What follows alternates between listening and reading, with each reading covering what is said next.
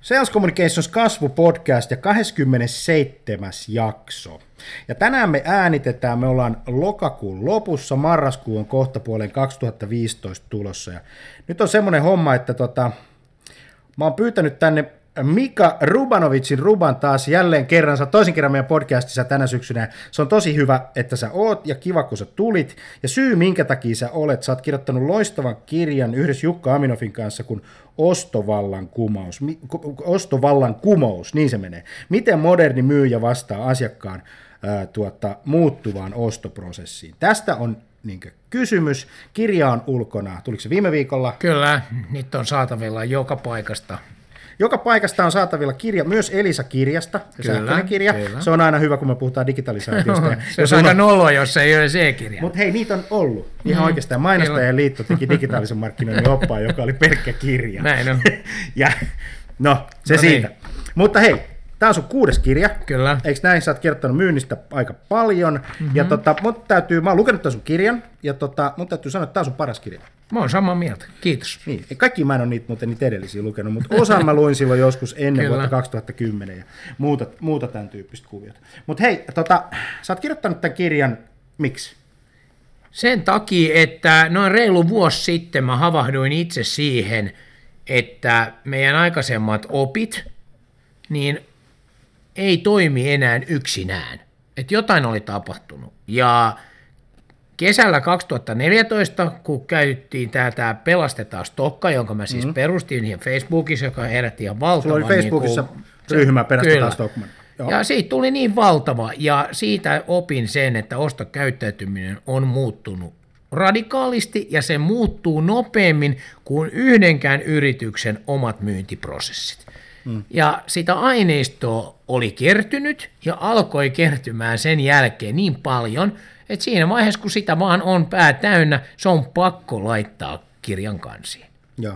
Tämä on tosi ajankohtainen, tämä on ajankohtainen kirja. Mulla on itsellä semmoinen henkilökohtainen tota, toive, että, että jokainen yritysjohtaja, markkinointi-ihminen, myynti-ihminen, on sitten asiantuntijatehtävissä tai johtotehtävissä, niin, niin kuluttaisi tämän kirjan kanssa pikkasen aikaa. Joko lukisi sen kokonaan tai lukisi sieltä itselle mielenkiintoisia osia, koska sä oot pystynyt hyvin kiteyttämään sen, mitä maailmassa tällä hetkellä tapahtuu, asiakkaan ja ostajan maailmassa ja meidän kaikkien maailmassa. Ja miksi tämä miksi vallankumous on, on, on tosi tärkeä. Jos lähdetään, lähdetään tota, musta hieno juttu oli siinä, että sä kuvaat sillä tavalla, että, että ei ole enää B2B tai B2C-ostajia. No sen takia, että kun niiden kaikkien tutkimusten mukaan, niin niiden mallist, mallintaminen, niin kun ruvetaan tutkimaan sitä käyttäytymistä, ostajan käyttäytymistä, niin siinä on hirveästi samanlaisia elementtejä. Se nimenomaan erityisesti siinä, mikä tapahtuu digitaalisesti. Ja silloin on ihan turha tehdä liian iso ero siinä. Kyllä me ne kohdat, missä on eroja, niin pointataan tuossa kirjan sivuilla. Mm. Mutta se olisi ollut tyhmää lähteä kirjoittamaan niin kuin pelkästään esimerkiksi ammattiostajien ostokäyttäytymisen muutoksesta. Koska ammattiostaja käyttäytyy hyvin paljon samalla lailla kuin yksittäinen kuluttaja ja päinvastoin. Kun yksittäisen kuluttajan käyttäytymisessä on hyvin paljon tämmöisiä ammattiostajan elkeitä. Mm, no mennyt sekaisin. Kyllä.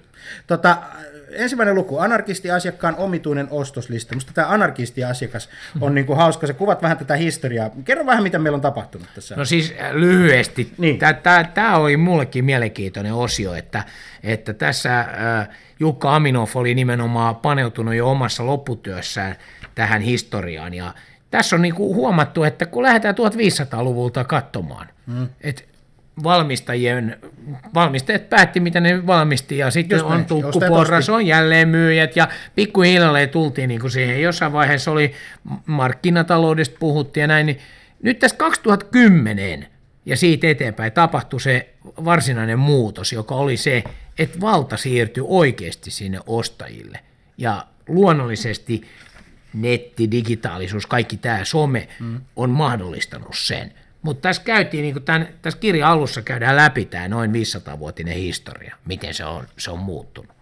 Tota, sulla on täällä tämmöinen pointti, että yritysten on syytä tiedostaa muutos ostokäyttäytymisessä, niin, niin millä tavalla me kaikki ollaan nyt sitten niin muututtu tässä ostamisessa? Mitä tämä niin tarkoittaa? Sitä, että me, ollaan niin kuin, me tehdään pääsääntöisesti sitä valintaprosessia jo ennen, kun me kohdataan ketään yrityksen myyjää kasvotusten mm-hmm. tai edes välttämättä verkossa. Eli se, että me ollaan, niin kuin, tehdään semmoista niin sanottua vertailuprosessia, ja sitähän on tehty koko ajan, mutta nyt siihen on tullut niin paljon erilaisia elementtejä, että aidosti se ostaja, asiakas kykenee tekemään sen lähes tulkoon sen ostamisen loppuun asti ja luonnollisesti myös ihan loppuunkin asti. Mm. Mutta niin kuin silloin kun tarvitaan myyjää vielä, niin 70 prosenttisesti asiakas on jo tehnyt positiivisen päätöksensä.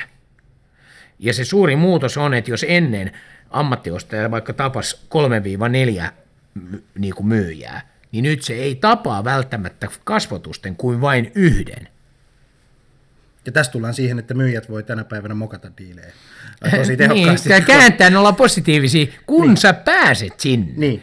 niin jos se kerran päättäjä on, ta- aikoo tavata vain sinut kasvotusten, ja ne muut se on kvalifioinut, esikarsinut, eikö niin, digitaalisesti, mm. niin sun pitää olla aika mäntti, että sä mokaat sen diilin. Mm, mm.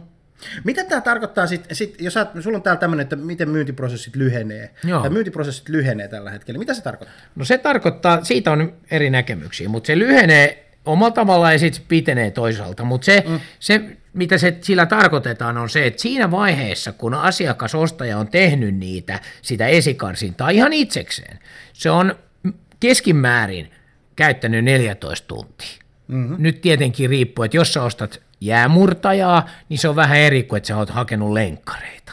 Mutta toki keskimäärin 14 tuntia.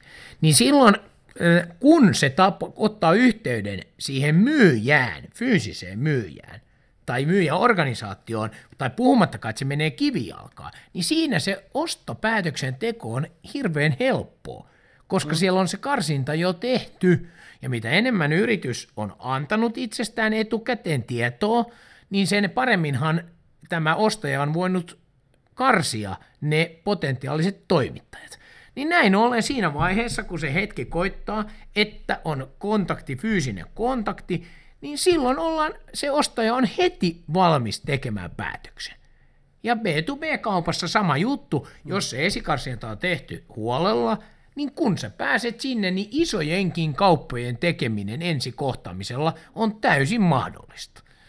Sitten mulla oli valmennuksessa yksi johtaja, ison konsernin johtaja, joka sanoi, että hän on eri mieltä siitä, että se lyhenee. Hän oli sitä mieltä, että nämä kaupalliset neuvottelut ja kaikki tulee olemaan ihan niin kuin tähänkin asti. Mutta se, mistä hän oli samaa mieltä, on se, että niitä jatketaan sen yhden kumppanin kanssa. Eli voi olla, että se varsinainen prosessi ei niinkään lyhene, mutta kilpailijat on tippunut veke. Ja silloinhan ei haittaa, jos se prosessi on ihan yhtä pitkä kuin nyt, jos sä tiedät, että sä saat sen kaupan. Hmm. Tarkoittaako toi myös sitä, että jos sä saat sen asiakkaan kiinni jostakin ostoprosessin alkuvaiheesta mahdollisimman nopeasti, niin sulla on niin kun paremmat mahdollisuudet saada se kauppakin sieltä. Todellakin. Ja sen takia on kaikki maailman automaatiojärjestelmät jotka mahdollistaa sen, että me päästään kiinni siihen asiakkaan eh, vertailuprosessiin, joka on sen ostoprosessin alkupää. Sä puhut täällä kirjassa myös, myös tai, tai tota, sinä ja Jukka Aminov puhutte tästä kirjasta, että tota, semmoisia asioita, että, että asiakkaiden luokitukset, siis se miten me ollaan perinteisesti luokiteltu meidän asiakkaita, A, B, C asiakkaaksi, Joo. perusasiakas, kanta-asiakas Joo. ja kaiken näköisiä tämän tyyppisiä, niin tämä on, tämä on myös murroksessa. Joo, se on, siis niillä ei ole enää mitään merkitystä, että yksi mun kirjoista, älykäs myynnin ohjaaminen, niin sitä mä enää pysty, voi myydä yksinkertaisesti. Mistä se johtuu? Se, se on, se, se on niin kuin aikansa, aika meni, aika meni ohi. Maailma muuttuu. Kyllä, ja, se, ja... sillä ei ole enää mitään. Se, semmoinen asiakasluokittelu on ihan höpö, höpö. Mä annan sulle esimerkin. Eli me esitellään tuossa kirjassa semmoinen pankki kuin Avantsa.se, joka on ruotsalainen pankki, viisi vuotta peräkkäin valittu niin kuin asiakastyytyväisin pankki, jolla ei ole kivi alkaa ollenkaan. Ja ne jakaa, ne luokittelee ne asiakkaat asiakas, äh, niin kuin verkkomieltymysten ja verkkokäyttäytymisen perusteella. No tietenkin, kun eihän niillä ole kivijalkaa, jolloin niitä puuttuu tämä niin sanottu spontaani tai analoginen kokemus. Eli perustaa kokonaan tämä asiakasluokittelu digitaaliseen asiakaskäyttäytymiseen. Ja se tarkoittaa sitä, että asiakkaita ei luokitellakaan esimerkiksi varallisuuden perusteella, vaan sen perusteella, että mitkä asiat meitä kiinnostaa. Ja se voi nimittäin olla, että toisella on yksi kruunu ja toisella on miljoona kruunua, mutta kummatkin käy katsoa AIKon jääkiekkootteluja, syö tulista ruokaa ja tykkää matkustaa Kreikassa. Ja jos ne yhdistää niitä, niin silloinhan meidän kannattaa järjestää esimerkiksi asiakastilaisuuksia, jossa nämä on yhdessä. Koska jos joskus menet semmoiseen tilaisuuteen, missä tämmöisen perinteisen luokittelun mukaan on porukat, niin niillä ei ole mitään puhuttavaa. Niitä yhdistää ehkä yhtenäinen varallisuus, mutta niillä ei ole mitään puhuttavaa. Mm. Niin nyt tämmöinen asiakastilaisuus, joka järjestetäänkin ihmisten kesken, jolla voi olla hyvin erilainen varallisuustaso, mutta niillä on yhteiset mieltymykset, mm. niin niillä on pirun hauskaa siellä se asiakas, asiakaskokemus on silloin sitä kautta. Juuri näin, että silloin tulee tämä asiakaskokemuksen johtamiseen. Kyllä. Eli miten sä johdat sitä, jolloin asiakasluokitus menee uusiksi. Mutta miten sä sanot tämän pankkiirille, joka on kiinnostunut vaan siitä, että me halutaan tänne asiakkaita, joilla on miljoona euroa sijoitettava varallisuutta. Näitä just tässä tehdään parhaillaan. Joo, no, se, mutta me niin, osoitetaan niille sen, kun me puretaan se data, että mitä kautta ja mistä ne ihmiset tulee esimerkiksi meidän sivustoille, niin sieltä tulee hämmästyttävää informaatiota ja me huomataankin, että me, on, me voidaan puhua näin, että Avantsassa on 700 yhteistä nimittäjää, mutta voidaan tehdä myös 70 ja me otetaan 70 avainsanaa tai kriteeriä tai mieltymystä. Ja me luokitellaan sen avulla sen ryhmä. Ja, ja niin kuin itsekin tiedät, HubSpotihan mahdollistaa mm. myös tänne, että sä voit tehdä nämä positiiviset ja negatiiviset kriteerit Kyllä. sinne, sä näet ne, ne käyttäytymismallit, ja me pystytään sitä kautta muodostamaan tämmöinen niin kuin ostajaprofiili tai ideaali asiakas. Mä tykkään käyttää siitä, että mä tykkään luokitella nämä olemassa olevat asiakkaat yhdeksään boksiin, joista viides eli keskimmäinen on tämä ideaaliasiakas. Ja sitten sen ympärillä on näitä muita. Ja mm. sitten kaikki, mitä sä teet, niin sä tavallaan vertaat siihen ideaaliasiakkaaseen verrattuna, ja sitten siitä syntyy todella uskottavat muut kahdeksan, ja sitten sulla on se keskimmäinen, on se yhdeksäs. Ja näin sä koko ajan trimmaat sitä, että mitkä on näitä meidän asiakkaita yhdistäviä. Ja uusasiakashankinnassa vähemmän luokkia ja profiileja, mutta sitten kun niistä tulee meidän asiakkaita, niin ne ajetaan tähän äskeiseen mallinnukseen, eli yhdeksään boksiin. Mutta siinä käyttäytymisellä on tosi suuri merkitys. Se käyttäytyminen on se koko ratkaisu tähän niin, näin. Just näin. Eli... Ja silloin pitää olla se, sellaiset välineet ja seuranta ja eikö niin, mitterit ja tekemisen meininki, että se on, niinku, se on niinku mahdollista, Juuri mahdollista toteuttaa. Tuosta Lidian pisteytyksestä tota, ja mainitsit tuossa HubSpotin ja muuta, muuta tämän tyyppistä. Ja muitakin on Kyllä. elokuvaa ja on Kyllä. Marketoa ja on Joo. Salesforce Pardottia ja, ja tämän tyyppistä. Yksi semmoinen huisa juttu, mitä nyt tämän syksyn aikana, 2015 syksyn aikana on tullut, on tullut tota, prediktiivinen lead scoring, joka tarkoittaa silloin sitä, että, että sulla on tässä kirjassa, että, että, että, tota, että lead, erilaisille toiminnoille annetaan pisteitä. Kyllä. Ja, ja, ja prediktiivinen lead scoring tekee sen, että se tekee sen leadipisteetyn automaattisesti Kyllä. vertaa ihmisten käyttäytymistä niiden sun asiakkaiden käyttäytymiseen. Mm-hmm. Ja, ja mittaa, se on 25 positiivista ja 25 negatiivista. Mm-hmm jonka jälkeen ää, sä voit verrata, vaikka 10 000 asiakasta sulla on, tai 100 000, Joo. tai ihan sama paljon sulla on niitä asiakkaita. Kyllä. Niin se katsoo, että kuinka paljon sulla on asiakkaita, ja sitten se kertoo, että tämä porukka, tämä 10 prosenttia asiakashankinnasta, siitä vaikka 100 000, on semmoisia, jotka on ostamassa sulta nyt, ihan mm. kohta. Nyt meidän myy. Ja siellä on osa porukkaa sellaisia, jotka eivät ole vielä ostamassa, ne vaan klikkailee ja tulee ja se on vähän satunnaisempaa mm-hmm. se käyttö. Niitä voisi vähän tökkiä ja töniä Kyllä. sosiaalisesta mediasta ja vaikka soittaa ja tehdä kaiken näköistä muuta systeemiä. Jos mä kommentoin niin. tähän väliin, niin se mitä sä kommunikoit on se, että ennen tehtiin hoitomallit niin kuin sen jälkeen, kun meillä oli asiakas, niin sitten luotiin hoitomallit, miten niitä hoidetaan. Niin se uutuus onkin se, että hoitomallit tehdään ennen kuin ne on meidän asiakkaita. Eli me luodaan siis hoitomallit siihen, että jos on, profiloidaan tämä mieltymysten mukaan ja käyttäytymisten mukaan, ennen kuin meillä on se kohtaaminen, eikö mm-hmm. niin, tai kasvatusten tapaamisia, niin me voidaan luokitella, että esimerkiksi tämä ideaaliprofiilin asiakas, heihin me olemme fyysisesti puhelimitse yhteydessä. Just näin. Sitten luokka ykkönen tai kakkonen ja kolmonen hoidamme pelkällä sähköpostilla esimerkiksi, joillekin emme tee mitään tässä vaiheessa, eikö niin? Eli me muodostetaan siis hoitomalliajattelu siirtyykin sinne ennen sitä tapaamista. Kyllä. Joka on ihan täysin radi, siksi mä sanoin, että se yksi mun kirjoista, siellä puhutaan hoitomalleista sit, kun meillä on ABC meillä on asiakkaat, jo. Mutta nyt tämä hoitomalli pitää mennä siis sinne ennen kuin, miten me tulemme kontaktoimaan.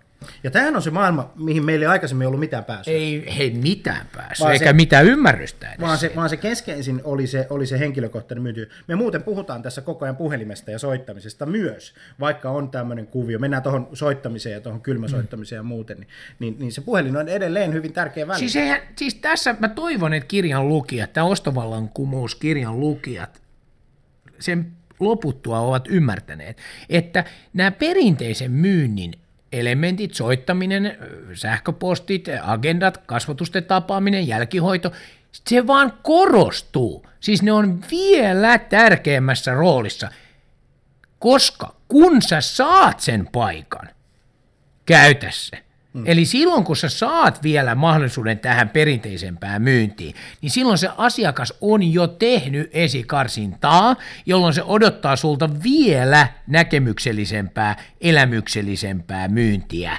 Just Eli myyjien rooli korostuu. Ja se ammattitaito kasvaa. Ammattitaidon vaatimustaso niin. kasvaa, merkitys. merkitys kasvaa, mutta se, että niitä paikkoja tulee vähemmän. Kyllä. Sulla on hei täällä kuvattuna viisi ostajaprofiilia. Esikarsiva haastaja, kumppanuusostaja, ahkera hintaostaja, vertailija, kyykyttäjä ostaja ja iltalypsä.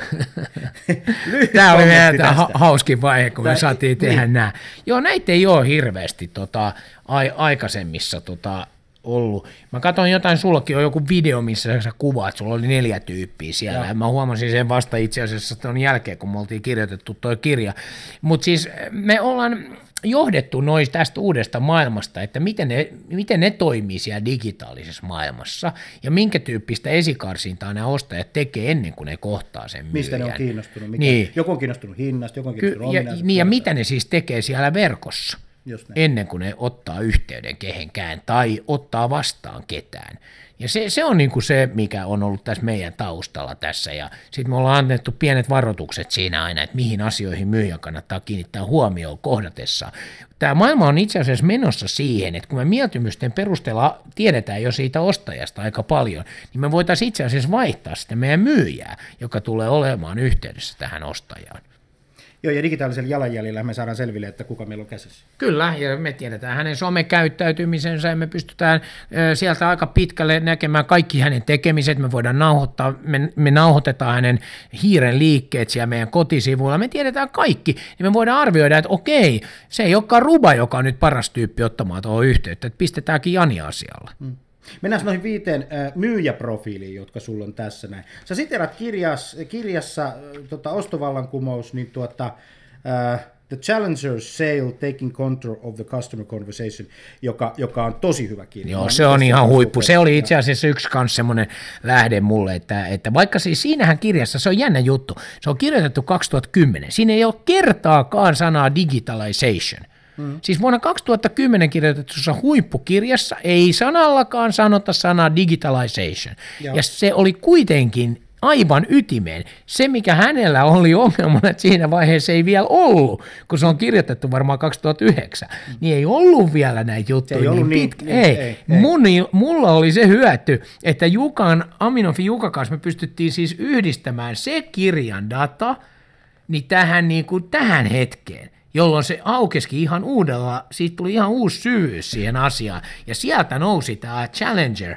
myyjätyyppi, eli haastaja. Ja aika harva osaa valmennuksissa vastata oikein, kun mä kysyn, että miksi tämä haastajatyyppi nyt on niin kuin menestyjin, hmm? menestyvin, niin, niin, niin ei, vaikka mä oon vetänyt siinä aika pitkään sitä valmennusta, niin sen oivaltuus on vaikea ymmärtää, että kun se siis ostaja on tehnyt sen esikarsinnan, niin se ei halu enää mitään keinotekosta myyntidraamaa liimalaava myyjää. Ei. Kun se haluaa sen ratkaisun melkein per heti. Me ollaan itse siirrytty siis, tämä on hirveä sanoa, mm. mutta siis meidän niin sanottu perinteinen tarvekartoitus kasvotusten tapaamisessa saattaa kestää alkuesittelyiden jälkeen noin kaksi minuuttia. Ja sen jälkeen me sanotaan, olisiko nyt sopiva hetki, että näytämme ratkaisumme. Hmm. Niin se on aika makea nähdä näiden ostajien naaman ilmeet, kun ne on niin onnellisia, että kun hän on tehnyt se Ne esikarsina. tietää jo, ne ei tarvitse Ne ei tarvii enää kertoa sun referenssejä, ei tarvii kertoa, että onko se firma ollut olemassa vuodesta 1936 vai ei. Kaikki ne on käynyt katsomassa, ja sä oot voinut käydä itse katsomassa, mitä ne on käynyt katsomassa. Joo, joo. Eli niin kuin, ja se, mitä ne ei ole käynyt katsomassa, niin kerro se. Mutta haastaja myyjä on semmoinen kaveri, joka menee sinne asiakkaan kanssa, se tietää, tuntee, ja se ei välttämättä ole se asiakkaan kanssa ollenkaan samaa mieltä, Ei. Eikä asiakas odota sitä, koska ei. se on juuri hänet valinnut sinne vaan sen hän takia. haluaa kuulla neuvoja, miten mä ratkaisen, miten meidän kannattaa Kyllä. käyttää. Ja toinen asia on se, että se haluaa tietää riskit. Joo. Eli puhuu avoimesti. Siis tiedät itse, mutta IT-myyjien esimerkiksi suuri ongelma on, joo, ei tässä ole mitään ongelmia. Kaikki tässä. käy. Ei, tämä integraatio on tosi pieni Joo, juttu. tosta vaan noin. Niin, ne ei halua kuulla sellaista. Vaan Neljä vuotta myöhemmin asia on vieläkin niin, että montako päivää tähän menee, mitä tämä vaatii, ja sen haastajan myyjän tulee kertoa se hyvin rehellisesti ja avoimesti. Ja sitten sen pitää myös kertoa esimerkiksi, että mitä ei kannata tehdä.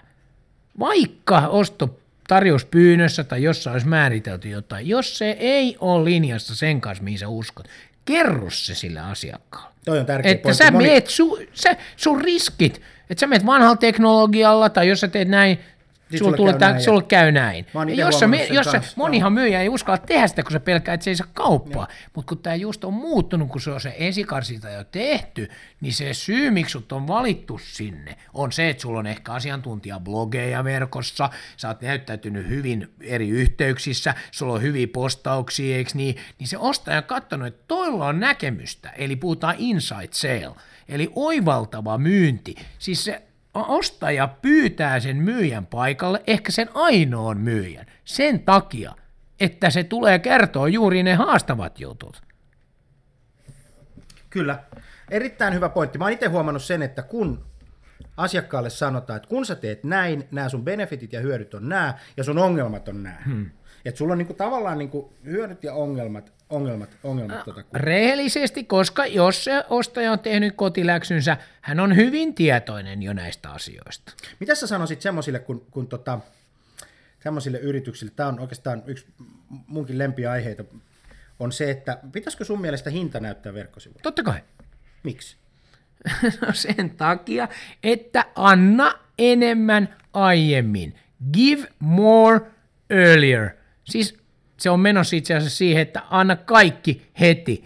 Mutta tota, mennään nyt, ensin, mennään nyt pikkusen. mennään nyt ensin siihen, koska... Me Siis, pelätään sitä hinnan antamista. mutta kun me tosi- saadaan niin paljon tilastoa siitä, että jos meillä on hinta näkyvissä, niin me nähdään, ketkä käy katsomassa. Me voidaan pisteyttää ne. Me voidaan katsoa, mitä ne tekee, mikä niiden tunnereaktiot on, kun ne näkee sen hinnan. Mitä ne tekee seuraavaksi? Poistuuko ne? Jatkaako ne? Syventääkö ne? Pyytääkö ne lisäinformaatiota? Jos meillä ei ole sitä siellä, meillähän jää valtava. Muista se, voi olla, että meitä ei edes esikarsita jatkoon, jos meillä ei ole hinta. Mm. Niin me emme saa koskaan tietää niistä tarjouspyynnöistä, Exactly, kun ei meitä pyydetä mukaan. Ja sä olet siinä asiakkaan myyntiprosessissa se outo yritys, joka oli vaikeasti lähestyttävä, hankala, ei me kukaan jakseta ottaa selvää. Kaksi muuten tahoa, tämä on mun lemppari. Hmm. Kaksi tahoa määrittelee yrityksissä sen, näyttääkö yritys palveluidensa hintaa, ainakin B2B-puolella, Niin. kyllä vai ei. Ensimmäinen on kilpailijat. Joo. Me ei uskalleta näyttää, koska kilpailija pöllii sen meidän hinnan. No niin. Toinen on sellaiset asiakkaat, jotka eivät maksa sitä hintaa, jota me pyydetään. Eli sellaiset tahot, joilla ei ole minkään valtakunnan tekemistä sen yrityksen liiketoiminnan kanssa. Kilpailijat ja huonot asiakkaat. Miksi sä haluaisit a- ottaa niin. itselle sellaisen asiakkaan, joka ei maksa sitä hintaa, jota pyydät? Kaikki pöllitään joka tapauksessa.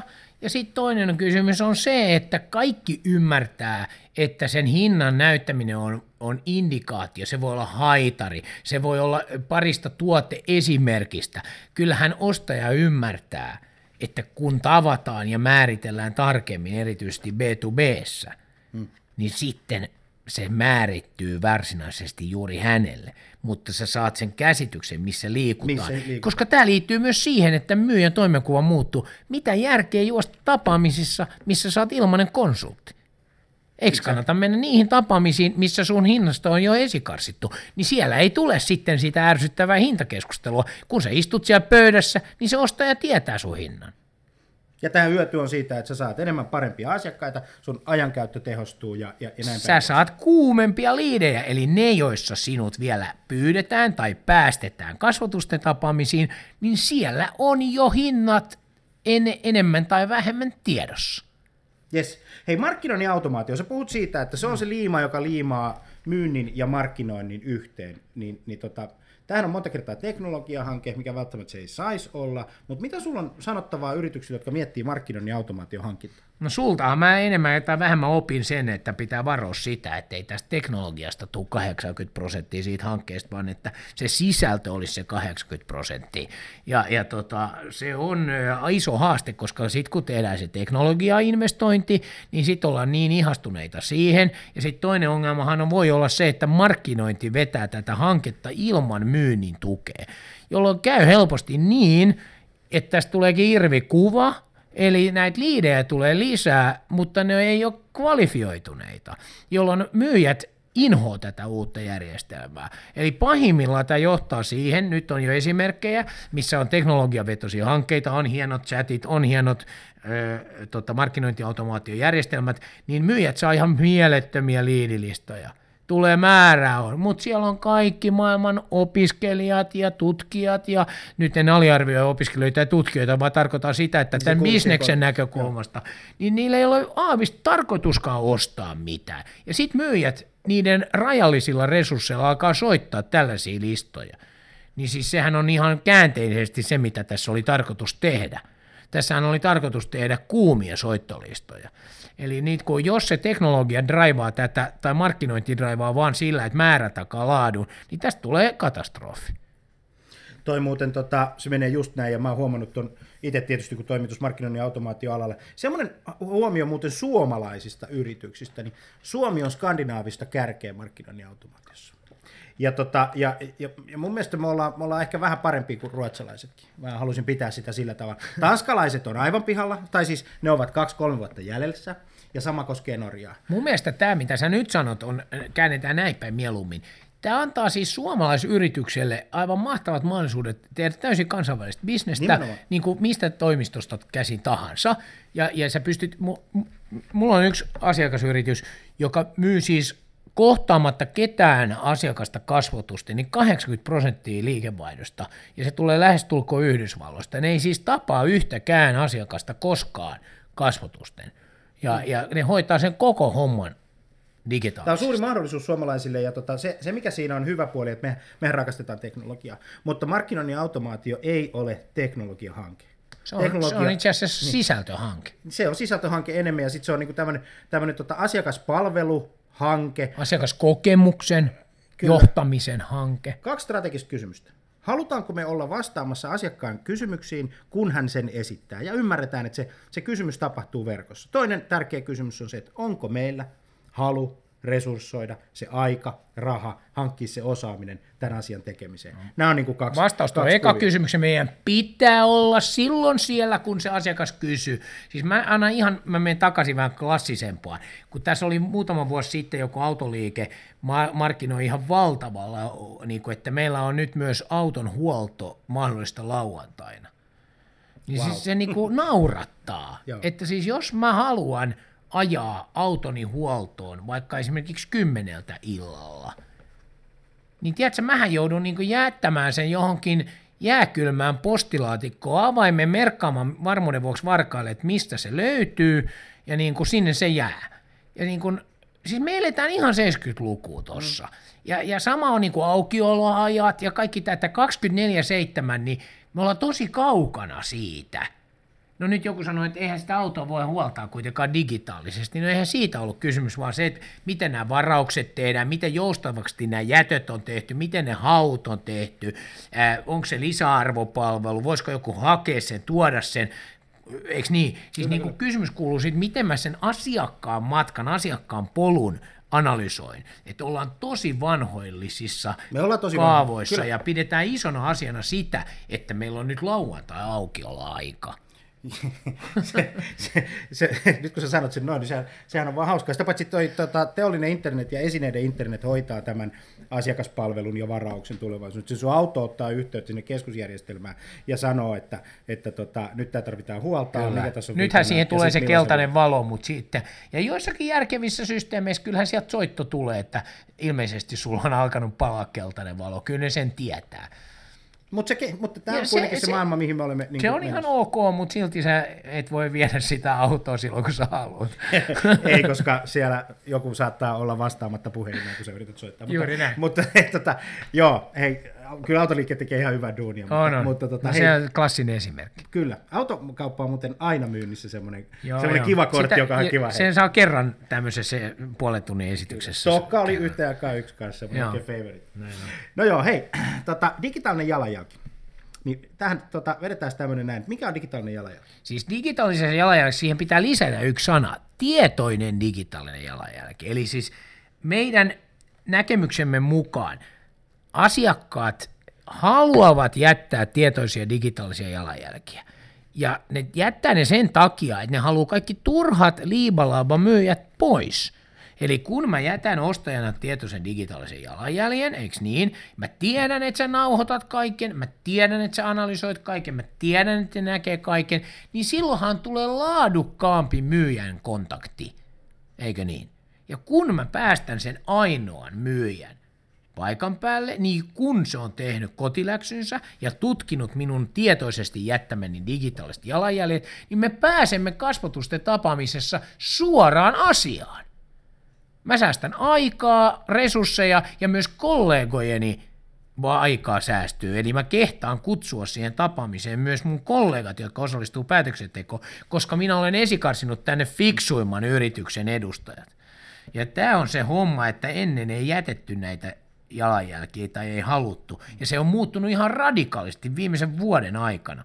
Ja kaikki tietää, että, su, että sä jätät niitä. Mm-hmm. Ja nyt vaan se, että, että meillä pitää olla, siis myyjäorganisaatiolla pitää olla keinoja, miten ostaja voi jättää niitä jalanjälkiä. Meidän pitää houkutella hänet häntä auttavalla tavalla niin, että hän haluaa jättää meille niitä. Ja silloin tullaan siihen sisältöön. Meillä pitää olla mielenkiintoista sisältöä, että ostaja haluaa jättää, että minä kävin tässä.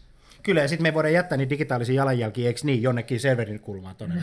no mielellään ei, että jos me ollaan panostettu siihen teknologian sisältöön, niin, niin. siitä pitää analysoida Ja sitten se menee sitten sinne käyttäytymiseen. Näin ja tämä tulee muuttaa myyjän toimenkuvaa. Myyjät tulee jatkossa osan työajasta käyttää tämän tyyppisen analysointiin.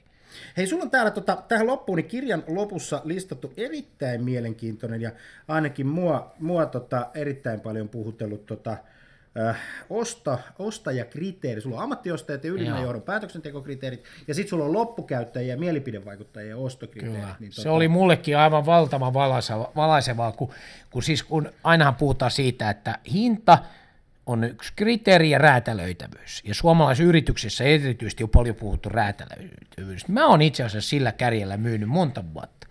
Ja mä oon poistanut kokonaan sen sanan yksilöinti ja räätälöinti nyt meidän tarjoamasta sen jälkeen, kun mä tutustuin tähän aiheeseen. Koska itse asiassa ykköskriteeri on, mikä mm. se on?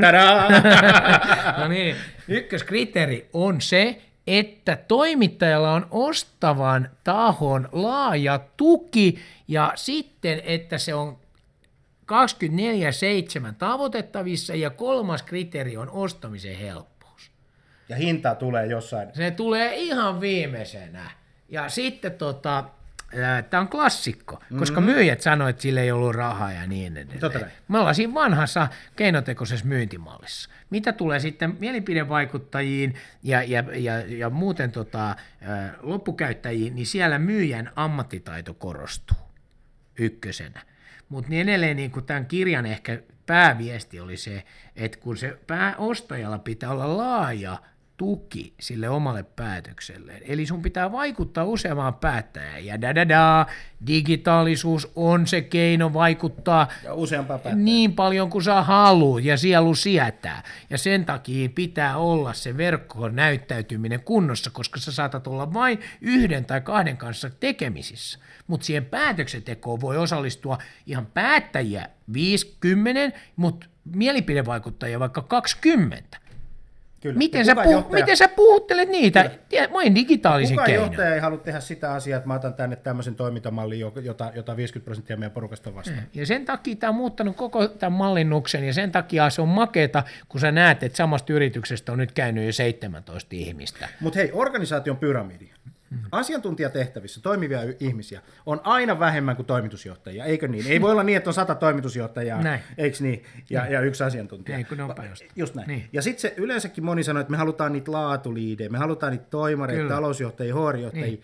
Sä et saa niitä, koska niitä on vaan vähemmän, mutta se mitä tulee, sä saat niitä asiantuntijatehtävissä olevia.